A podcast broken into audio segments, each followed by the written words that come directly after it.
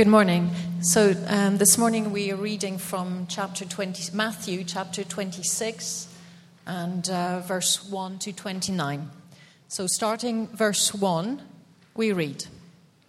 When Jesus had finished all these sayings, he said to his disciples, You know that after two days the Passover is coming, and the Son of Man will be delivered up to be crucified. Then the- the chief priests and the elders of the people gathered in the place of the high priest, whose name was Caiaphas, and plotted together in order to arrest Jesus by stealth and kill him. But they said, Not during the feast, lest there be an uproar among the people. Now, when Jesus was at Bethany in the house of Simon the leper, a woman came up to him with an alabaster flask of very expensive ointment, and she poured it on his head as he reclined at table. And when the disciples saw it, they were indignant, saying, Why this waste? For this could have been sold for a large sum and given to the poor. But Jesus, aware of this, said to them, Why do you trouble the woman? For she has done a beautiful thing to me. For you always have the poor with you, but you would not always have me. In pouring this ointment on my body, she has done it to prepare me for burial. Truly, I say to you, wherever this gospel is proclaimed in the whole world, what she has done will also be told in memory of her. Then one of the twelve, whose name was Judas Iscariot, went to the chief priests and said, What will give you give me if I deliver him over to you? And they paid him thirty pieces of silver. And from that moment, he thought the opportunity to betray him. Now, on the first day of unleavened bread, the disciples came to Jesus, saying, Where will you have us prepare for you to eat the Passover? He said, Go into the city to a certain man and say to him, The teacher says, My time is at hand. I will keep the Passover at your house with my disciples. And the disciple did as Jesus had directed them, and they prepared the Passover. When it was evening, he reclined at the table with the twelve. And as they were eating, he said, Truly I say to you, one of you will betray me. And they were sorrowful and began to say to him one after another, Is it I, Lord? He answered, He who has dipped his hand in the dish with me will betray me. The Son of Man goes as it is written of him. But woe to that man by whom the Son of Man is betrayed. It will have been better for that man if he had not been born. Judas, who would betray him, answered, Is it I, Rabbi? He said to him, You have said so. Now, as they were eating, Jesus took bread and after blessing it, broke it and gave it to the disciples and said, Take, eat. This is my body. And he took a cup and he had given thanks. He gave it to them, saying, Drink of it, all of you, for this is my blood of the covenant, which is poured out for many for the forgiveness of sins. I tell you, I will not drink again of these fruits of the vine until that day when I drink it with, with you in my Father's kingdom. This is the word of God. Thank, thank you, Soda and Florence. Let's pray together as we uh, come before God's word.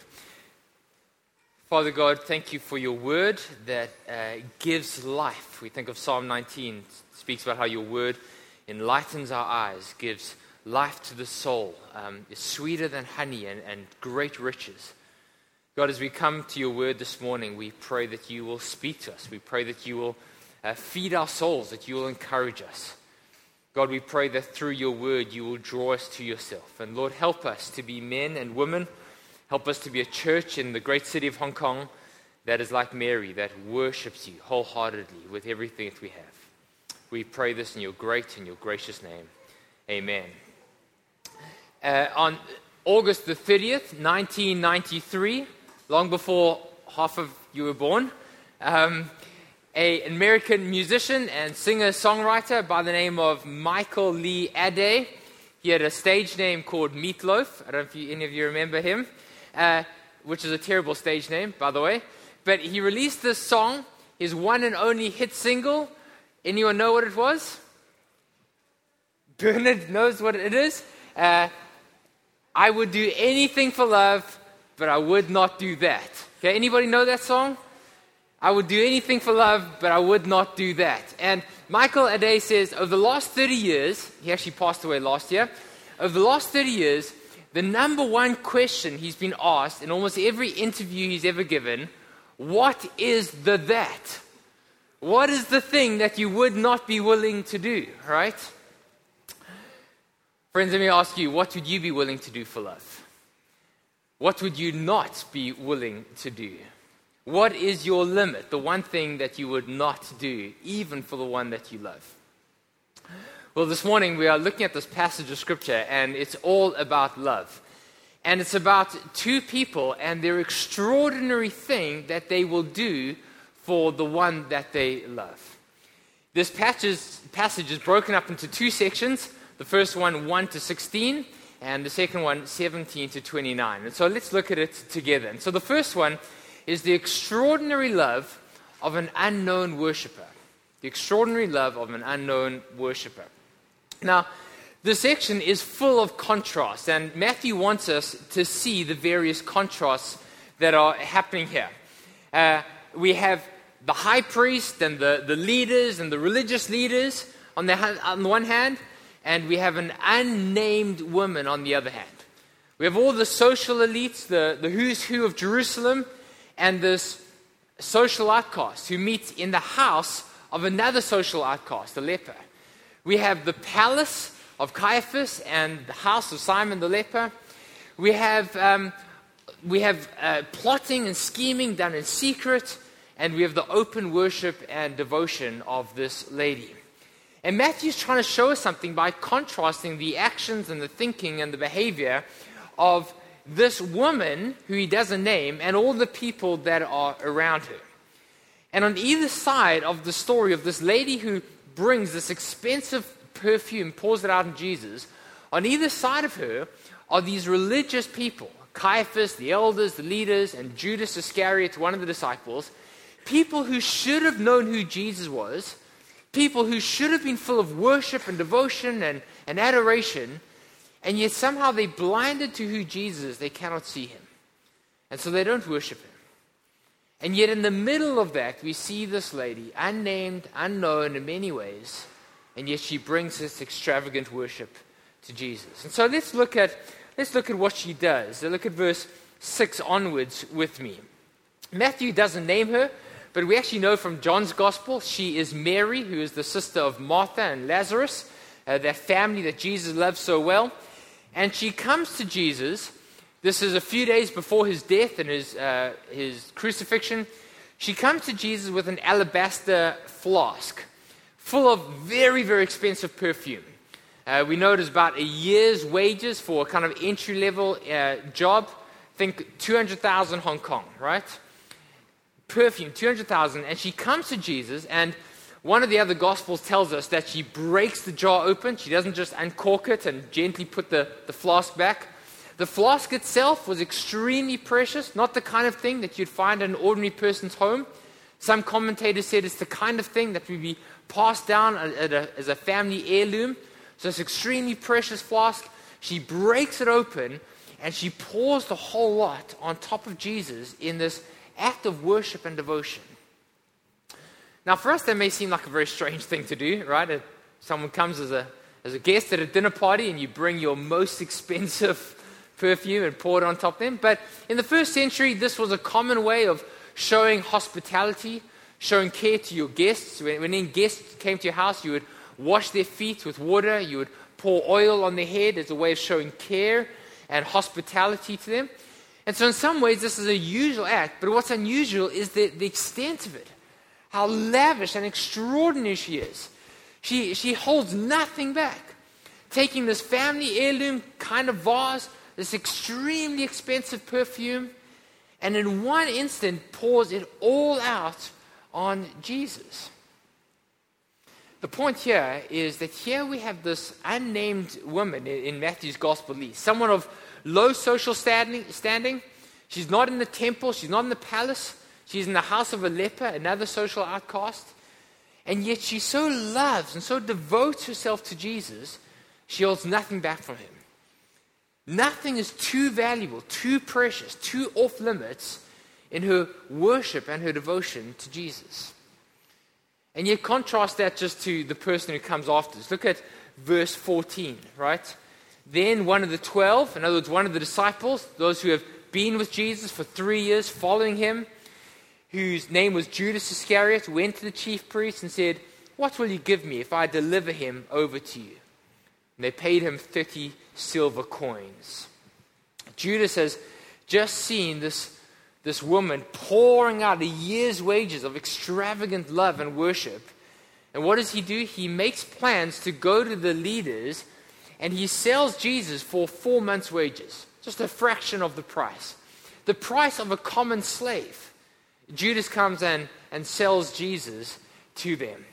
While Mary is lavishly loving Jesus, the Son of Glory, Judas is making plans to enrich his own pockets and line his own pockets. And and, and G, Matthew's point is this Who is Jesus and what is he worth? Matthew's point is he wants us to see who is Jesus to us. How do we view Jesus? Because here are a whole lot of people, some very religious people, some very um, people that have followed Jesus and they've they followed all the rules, and yet they don't see him for who he's worth. In fact, actually, when they see Jesus, they see something else. They see, how can I enrich myself? And then here is a, a simple lady she doesn't have all the bells and whistles, maybe not very educated, certainly not social elite, certainly not in the inner circle, and yet she sees Jesus for who he is. She sees him for all that he's worth. And the answer that Matthew wants us to see is Jesus Christ is worth the most extravagant worship and the most costly love. And that it's not a waste to pour out your life, even the things that are most precious and valuable to us. It's not a waste to pour that out in the service of Christ, our King. At in the, the, church office, we've been trying to rebuild our website recently because we closed down the app, and so we're trying to make our website mobile friendly. And so Jeremy and I have been looking at the website a bit recently, and um, this week I looked at our website, and do you know what the front page of our website says? Anybody know?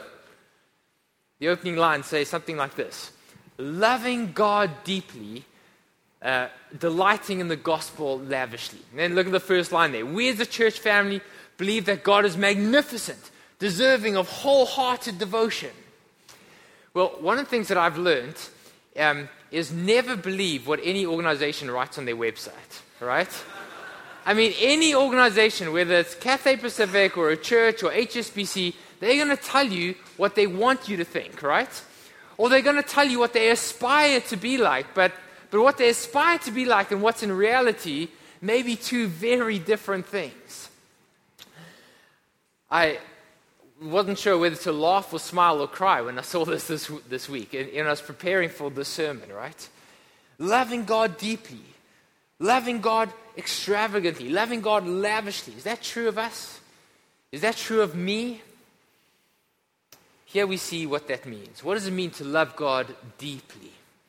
Well, Mary shows us. Matthew wants us to see that Jesus Christ is worthy of the most lavish and deep devotion.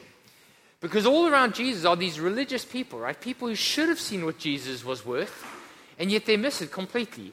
Look at the first one. Look at verse 3 and 4 with me. It says, verse 3 Then the chief priests and the elders of the people gathered in the palace of the high priest Caiaphas, plotting together in order to arrest Jesus by stealth and kill him. Now, if you're familiar with the Gospels, Uh, it's easy to read over that quickly, but just slow down, think about it. Who was the high priest? The high priest is the most important person in the nation of Israel. He's the person that oversees all worship, all the temple, all the sacrifices. He's the one person that oversees all other priests. Everything that happens in the temple compound is his responsibility. And so all the priests who day in and day out are, are offering worship and praise and incense and praise to God, he oversees all of it. He's the one person who represents the nation of Israel as he goes into the most holy place, the inner part of the sanctuary, once a year as Israel's representative to encounter the presence of God. He's the one person that oversees all the sacrifices. And what weekend is coming up? Passover, when almost a million people are going to flood into Jerusalem and offer sacrifices of lambs in remembrance of Passover. And Caiaphas is the one person who should oversee all of it. And yet, what's on his mind this weekend? Not worship, not sacrifice, but murder. They're plotting and they're scheming how to secretly arrest Jesus and kill him because of the threat to their own political ambitions. You know, Caiaphas was quite a, a shrewd guy. At the time of the first century, the Romans had said that the high priest could only be in office for one year at a time, one year term, and then he had to hand over. Caiaphas made a deal with the Romans and ended up in office for 18 years um, uh, as he in, uh, lined his own pockets and enriched himself. And then in John's gospel, he issues these amazing words. He says to a couple of people, Don't you understand? It's better for us that one man, Jesus, should die for all the people rather than the whole nation should perish. Now, Caiaphas is not talking about Jesus' sacrificial death on the cross for the sins of the world. Uh, what he's talking about is Jesus is causing an uproar. And the Romans are going to get tired of us, and they are going to come and stamp out our authority and take control. Better for us to kill Jesus than we lose our favored status with the Romans. So, who's Caiaphas thinking about here? He's thinking about himself, right? Here before him is the King of glory, Jesus Christ the eternal God. And all he's thinking about is his pockets. Well, think about Judas, right? What's going on with him? Here's somebody who knows how to say the right things, do the right things, act the part, and yet there's a whole nother side to his life where nobody's watching that's going on. And he thinks that nobody knows what's going on. He's double sided, except Jesus, of course, knows what's going on. Jesus uh, says to him, one of you will betray me. And Judas says, Not I, Lord, right?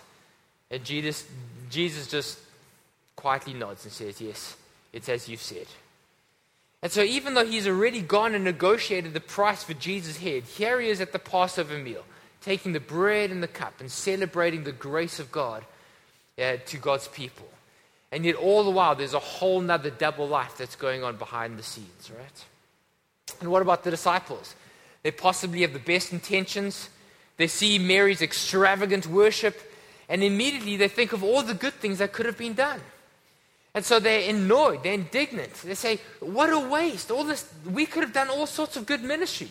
We could have had our name in lights, we could have served the poor, we could have expanded our ministry. And yet even their good intentions doesn't stop them from Jesus' rebuke. Verse 10 Why do you trouble the woman? She has not wasted the money she's done something beautiful. Verse 11 You will always have the poor with you, but you will not always have me. Jesus is saying here that to love Jesus above all, with all of our affections, all of our worth, all of our, all of our wealth, with everything we have, is never a waste. The extra, extraordinary love of an unnamed woman. Friends, who is Jesus Christ and what is he worth to us this morning? Maybe put it another way, the question Matthew's asking us is what's more important to us than Jesus Christ this morning? What holds us back from giving our entirety to Him? Now, for some of us, maybe it's not finances and wealth. In her situation, that was, that was it. But maybe for some of us, it's our reputation, right? We think, hey, money, I can dispose of that. But, but what people think of me, what my family thinks of me, what my colleagues will think of me, Friends, this woman must have known and seen and heard the grumblings of people going on around her. And yet she comes and issues her all. For some of us, our reputation is what holds us back. Maybe for some of us, it's a relationship, right? It's someone you we dating, we think, I'll give anything for Jesus as long as he doesn't touch that relationship. That is something I cannot give up. Friends, maybe for some of us, it's a career, it's a job. You've dedicated years to studying, your parents have paid for your education. You feel like I could never walk away from this career that I've dedicated myself to. But maybe Jesus is asking you to take a bold step of faith and to contemplate doing something extravagant for Him. Maybe for some of us, it's the cost to bear of forgiving somebody that's hurt us. You know, Jesus says, As I've forgiven you, so you should forgive one another. And maybe feel like that's the one thing that I, that I hold on to, and it's too much to let go of the right that I feel aggrieved by someone else's hurt. Friends, what would we be willing to give up for Jesus? Matthew shows us here that Jesus Christ is worthy of extraordinary love, extraordinary devotion, such lavish pouring out of our lives in worship for Jesus. Now, the question, I'll, that's the first part. Now, the question is this How do we love Jesus like this? I mean, how do we become the kind of people? Or let me put it this way I long for myself and I long for us as a church to love Jesus like this. Uh, we've said it many times before. We don't need to be a famous church. We don't need to be a big church. We don't need to be the talk of the town. But I long for us to be a church that worships and loves Jesus like this. But the question is, how do we become like that? And we were talking before the service, you know, us as leaders, we can really try our best to manipulate you. We can beat you over the, you know, over the back, proverbially, say, you must be better. You must be more devoted. Don't you know how amazing Jesus is? You don't worship him like that? You terrible Christians. Okay, we can, we can shout at you. We can manipulate you and say, well, you'll get all these rewards in heaven if you really love him like that. You know, we, we can do all sorts of things. But actually, that doesn't work, right? The human heart is, can't, doesn't respond to manipulation, doesn't respond to pressure, doesn't respond to being scolded. So, how do we as a church become the kind of church that loves Jesus like this from the heart not just out of pressure or manipulation. What did Mary know? What did Mary see that caused her to give not just this expensive perfume, but actually her whole self?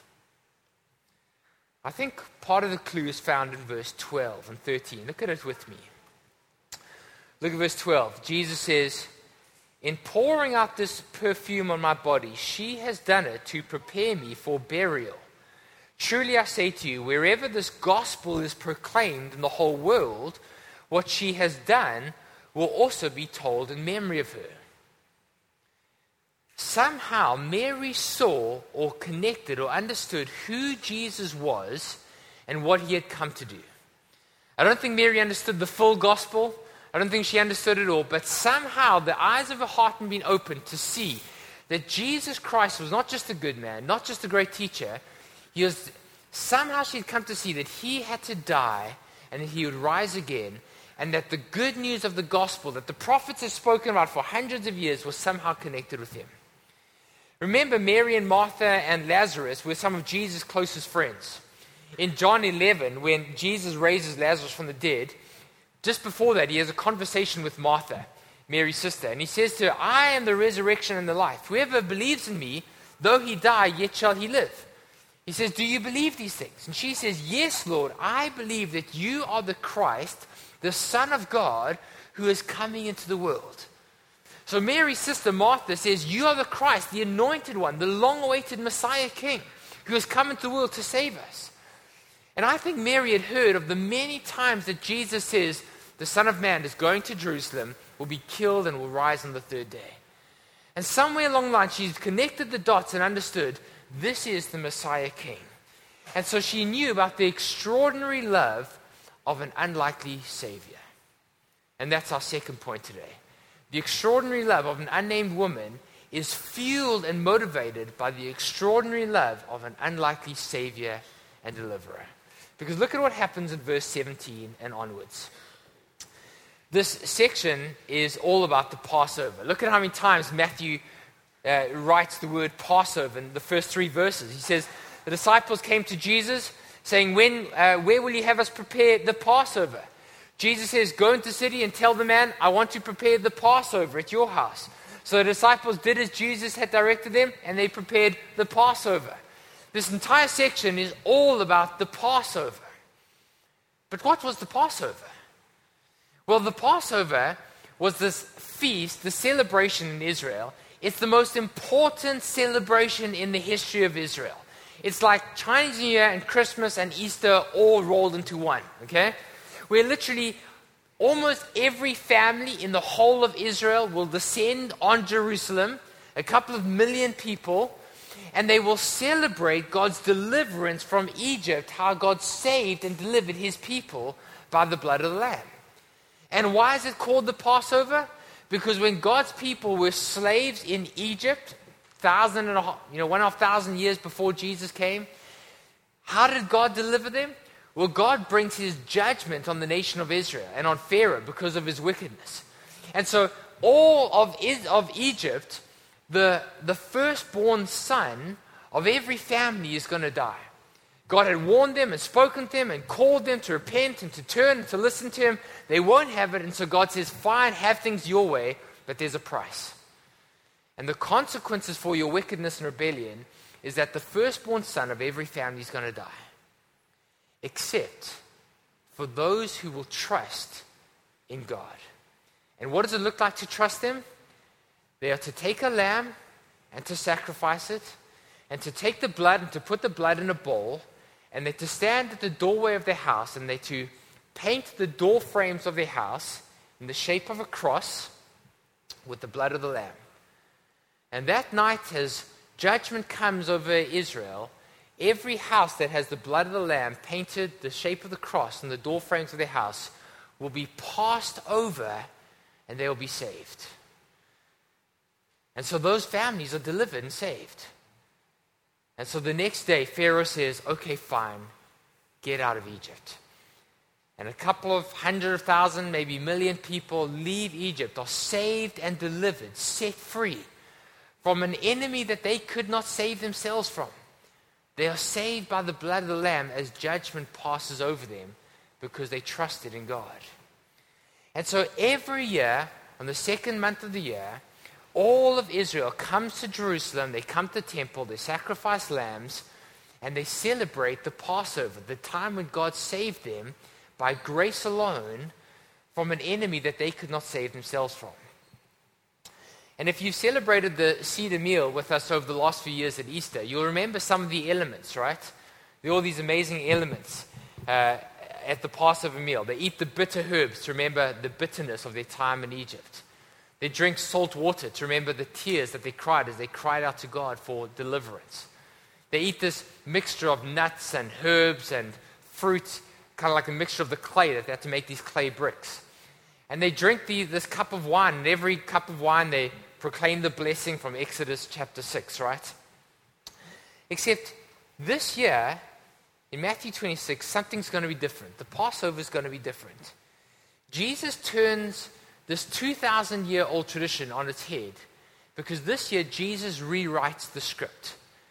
And so, as Jesus is with his disciples in Jerusalem, about to celebrate the Passover, the time when God saved his people from judgment, Jesus rewrites the script. And rather than picking up the unleavened bread and breaking in various pieces and saying, Blessed art thou, Lord God of heaven, creator of all things, for from you come the bread of the earth, Jesus takes the unleavened bread and he breaks it and he says, Take, eat this. This is my body that is broken for you for your deliverance. And rather than taking a cup of wine and saying, Blessed are you, Lord God of heaven, creator of the earth, from you come the fruit of the vine, Jesus takes the wine, the third cup, and he says, Take and drink this. This is my blood that is going to be poured out for you for your deliverance. Friends, you see what Jesus is saying here? The Passover and the Exodus is what constituted the people of God. It's what made them the people of God. The people of God and the nation of Israel were saved by God's grace. That's what made them who they were. And Jesus now comes and he says, I am the true Lamb of God that is going to be sacrificed.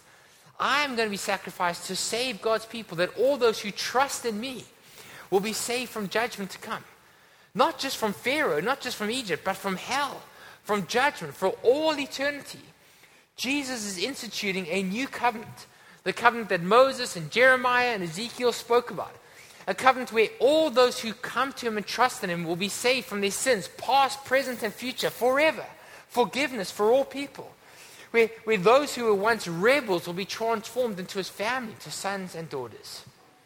Jesus comes and he says that I will save God's people by my extraordinary love. The extraordinary love of an unlikely Savior. And throughout this passage, Jesus is entirely control of everything. Look at verse 2. I don't know if you remember. Verse 2 says, um, Jesus says, After two days, the Passover is coming, the Son of Man will be delivered up and crucified. The whole of Matthew's gospel has been moving in this climax. And, and now over this passage lies the, the shadow of Calvary. And yet Jesus is unflinching. He's not one bit concerned. Jesus knows what Judas is going to do. He knows what the high priests are talking about. He knows every single bit of detail. He's unflinching. Because Jesus is orchestrating everything towards the cross, because this is why he came to die on the cross for us. Look at verse 5. It says, I love this. It says, uh, Caiaphas says, Let's kill Jesus, but not during the Passover, unless there, there be an uproar amongst the people. So Caiaphas says, Listen, let's wait for the Passover to be over, and then we'll kill Jesus. Except it didn't work out how Caiaphas wanted, right? When did Jesus die? Well, John's gospel tells us that it seems that at the very moment that thousands of lambs are being sacrificed in the temple, up on the hill behind the temple is the true Lamb of God breathing his very last at that very moment. See, Caiaphas didn't want Jesus to die of a Passover, but Jesus is orchestrating the whole thing because he's the true Lamb of God. Friends, we started off saying that this passage is about the extraordinary love of two people. It's about Mary's extraordinary love for the Messiah that she's come to love. Jesus Christ. But even more than that, it's about Jesus' extraordinary love for people like you and I. That he would go to the cross and take on our sin and our shame and our brokenness and our rebellion and our guilt. Jesus would go to the cross for sinners like you and I. That we can know him and love him and be included in his family. That now we really can worship him and adore him as he deserves. In John chapter 11, we spoke about it earlier, when Jesus um, uh, hears that Lazarus is ill, uh, John tells us, it says, Now Jesus loved Martha and her sister Mary and Lazarus. Jesus loved this family. We saw earlier Mary's love for Jesus, radical and extravagant, deep and personal. But, friends, that's nothing compared to Jesus' radical love for the world, for sinners like us. Radical and extravagant, deep and deeply personal that Jesus, the Son of God, would suffer for you and I. And friends, you know how we, like Mary, can give up everything and worship Him? It's only by knowing His love for us. It's the extravagant love of Jesus that fuels our love for Him. And the point here is only as we see Christ's love for us can we actually, in any way, love, love Him in return. In 2017, there was a British par- uh, parliamentarian politician called Tim Farron. He was the leader of the Liberal Democratic Party, which is the third biggest party, not the Labour or the Conservatives. But in 2017, they were kind of like the kingpins, kind of the, it was quite a powerful position as the, the Labour and Conservatives were fighting for power. And uh, Tim Farron was the leader of the party. And um, one day, his party make some decisions that go against his convictions as a follower of Jesus. And so he resigns as the party leader. And it was a remarkable decision because he's in his 40s, he's at the high point of his career, he's kind of the top of his career. He couldn't progress any further. And out of nowhere, he resigns as the leader of the party. And he almost demotes himself to some, you know, backbencher, ordinary parliamentarian. And someone comes to him and says, why would you do that? I mean, you've got, you're at the top of your career. Why would you walk away from it now? And Tim Farron quoted the words from the old hymn, When I Survey the Wondrous Cross. It says, Were the whole realm of nature mine, that were an offering far too small. Love so amazing, so divine, demands my life, my soul, my all. See, friends, at Watermark, we talk about Jesus and the gospel and his grace a lot. And the grace of God is not meant to make us lazy. We're not meant to say, oh, Jesus died on the cross, I can do whatever I want. Well, I can sin however I want because Jesus covered it all, right? Who cares? No, no, friends, the love of Christ is so amazing, so divine, so extravagant. It's meant to cause a fireball of explosion in our hearts that says, Jesus, have my life, my soul, my life, my all. Friends, it's entirely impossible to be very religious and yet end up like Judas Iscariot. It's entirely possible to be very religious and end up like Caiaphas. How are we going to be those that are so in love, so enamored with Jesus Christ that we pour out our all to Him? Ironically, it's not by looking at Mary and saying, I want to be more like her. It's not by looking at Mary and saying, What are the three lessons we can learn from her life? It's actually forgetting about Mary altogether. It's forgetting about ourselves altogether. It's by looking at Jesus and seeing what He did on the cross for us. And as we see the extraordinary love of Christ for sinners like us, it'll melt our hearts to love Him in return. This is how we love like Mary, not by looking at her, but by looking at Jesus. Friends, is there anything that you won't do for love? Anything that's too far, too hard to let go of? Come to Jesus and let his extraordinary love melt your heart that you too can worship him as he deserves. Let's pray together.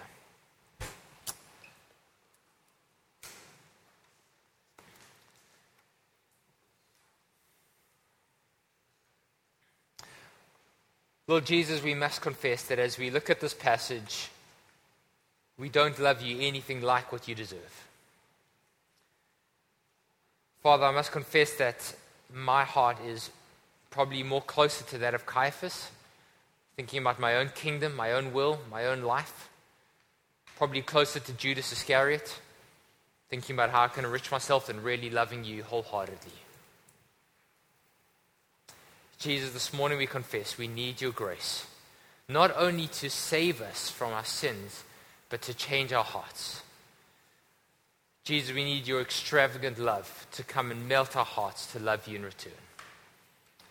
And so, Christ, I pray, would you come and do that amongst us?